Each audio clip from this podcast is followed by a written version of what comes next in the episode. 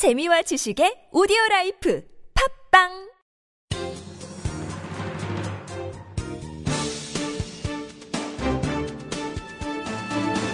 일간 사설 5월 25일 월요일 중앙일보 사설.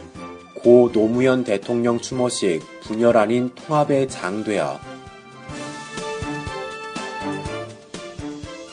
지난 23일 봉화마을에서 열린 고 노무현 전 대통령 6주기에서 볼성 사나운 모습들이 이어졌다. 김무성 새누리당 대표는 일부 참석자로부터 물세례와 욕설, 야유를 당했고 김한길, 천정배 의원 등 새정치민주연합과 야권의 비노 계열 정치인들도 욕설 세례와 함께 물벼락을 당했다. 노 전 대통령의 아들인 건호 씨는 인사말에서 김무성 대표를 겨냥해 권력으로 전직 대통령을 죽음으로 몰아넣고 종북몰이에 열을 올리더니 반성도 없이 불쑥 나타났다며 노골적으로 비판했다. 며칠 전 광주 5.18 전야제에 참석한 김 대표가 물병과 야유 세례 속에 쫓기듯 행사장을 떠난 데 이어 노 전 대통령 추모식에서도 여야 정치인들의 봉변이 이어진 것이다. 세상을 떠난 분들의 뜻을 기리며 치유와 통합의 정신을 되새겨야 할 추도 행사가 오히려 갈등과 분열을 부추기는 구판이 돼버린데 우울함과 답답함을 금할 수 없다.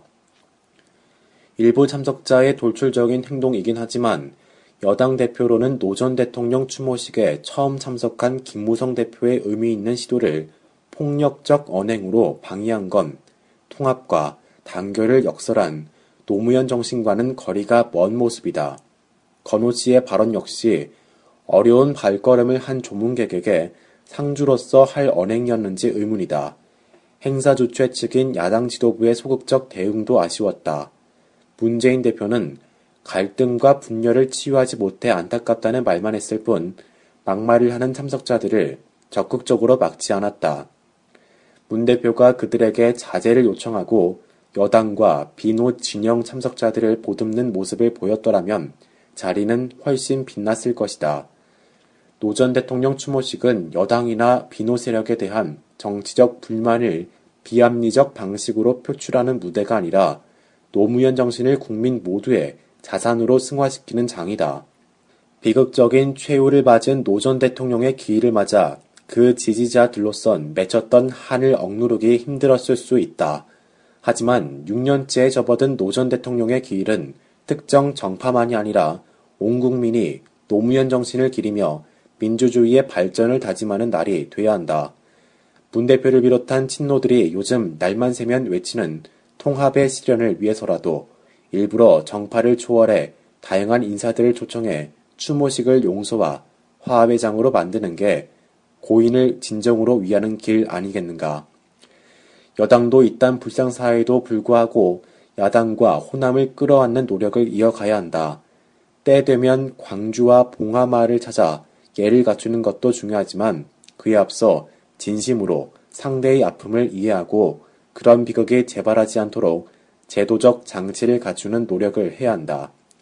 박근혜 대통령의 핵심 대선 공약이었던 대탕평 인사가 실현되도록 끊임없이 청와대에 요구하고 검찰을 비롯한 사정기관들이 정치적 의도로 무리한 표적 수사를 하지 못하게끔 감시를 게을리하지 말아야 한다.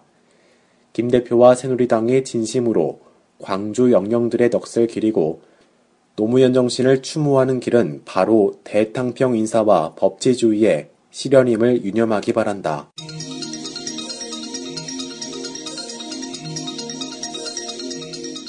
오이사 제재 해제 남북의 결단에 달렸다. 정부가 천안함 폭침에 따라 오이사 대북 제재 조치를 취한 지 어제로 5년이 지났다. 야당은 물론 여당 일각에서도 이 조치의 해제를 촉구하고 있지만 정부는 북한의 책임 있는 조치가 없는 만큼 전면 해제는 불가능하다는 방침을 재확인했다. 북한이 잠수함 발사 탄도미사일 사출 실험 등으로 도발을 이어가고 있는 점도 감안한 조치라고 한다. 하지만 이로 인해 북한과의 교류 협력이 무한정 단절되면서 남북이 분단 70주년인 올해마저 해빙의 기회를 놓치게 된다면 너무나 안타까운 일이다.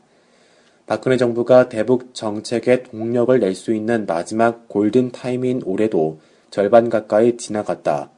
한반도 신뢰 프로세스와 동북아 평화 협력 구상, 유라시아 이니셔티브 등 이 정부가 거창하게 꺼내든 카드들이 죄다 지지부진한 원인이 바로 오이사 제재다.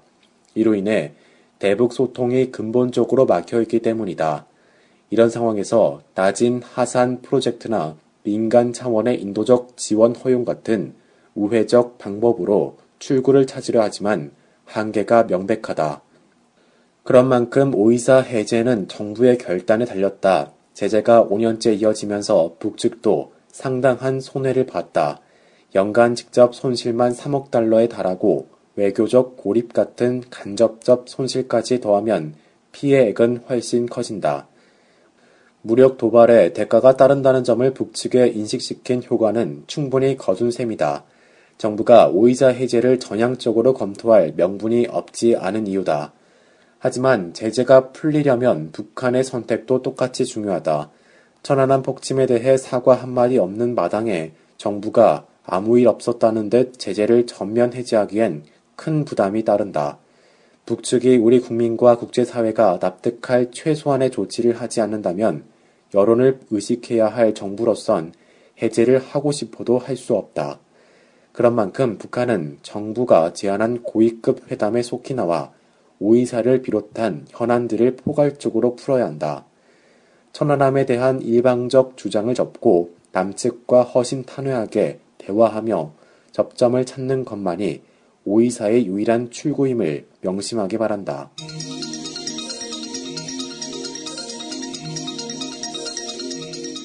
재개된 한일 장관급 회담 정상회담으로 이어지길 과거사 문제로 중단됐던 한일 국장급 회담이 속속 재기되고 있다. 지난 주말 일본 도쿄와 필리핀 보라카이에서는 양국 재무장관 회담과 통상장관 회담이 열렸다. 둘 다 2년 이상 중단됐던 회담들이다. 제14차 아시아 안보 회의가 열리는 싱가포르에서는 4년여 만에 한일 국방장관 회담이 열린다. 지난달 도쿄에서는 관광장관 회담도 열렸다. 정상회담을 제외한 정부 차원의 한일 대화가 정상화되는 모양새다. 한일 관계 경색을 풀기 위해서는 투트랙 접근이 불가피하다. 과거사 영토 문제와 경제 안보 문제를 분리해 접근할 필요가 있다. 단시일 내 해결이 어려운 과거사 영토 문제에 발목이 잡혀 양국 사이에 필요한 다른 분야 협력까지 지장을 받는 것은 서로에게 손해다. 정부가 각종 장관급 회담 재개에 나선 것은 늦었지만 다행이다.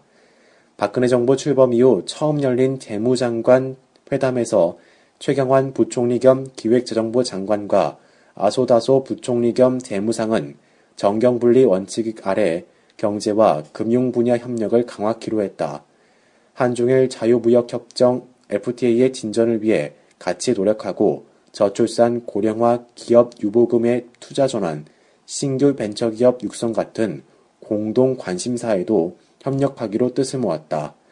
특히 북한 핵과 미사일의 위협이 갈수록 커지고 있는 상황에서 한일 국방장관 회담이 재개되는 것은 적지 않은 의미가 있다. 최근 북한은 잠수함 발사 탄도미사일 사출 실험까지 했다. 한미일 3국의 안보 협력 강화 명분을 북한 스스로 제공한 셈이다. 과거사와 영토 갈등에도 불구하고 시진핑 중국 국가주석과 아베 신조 일본 총리는 두 차례나 정상회담을 했다. 1 자민당이 조직한 3천명의 메머드 방중단이 상징하듯 양국은 빠르게 관계를 복원하고 있다. 과거사 문제를 덮고 넘어가자는 얘기가 아니다. 그것은 그것대로 다루되 협력은 협력대로 하자는 것이다. 이런 7사고시 원칙은 정상회담에도 똑같이 적용돼야 한다. 재개된 장관급 회담이 조만간 정상회담으로 이어지길 기대한다.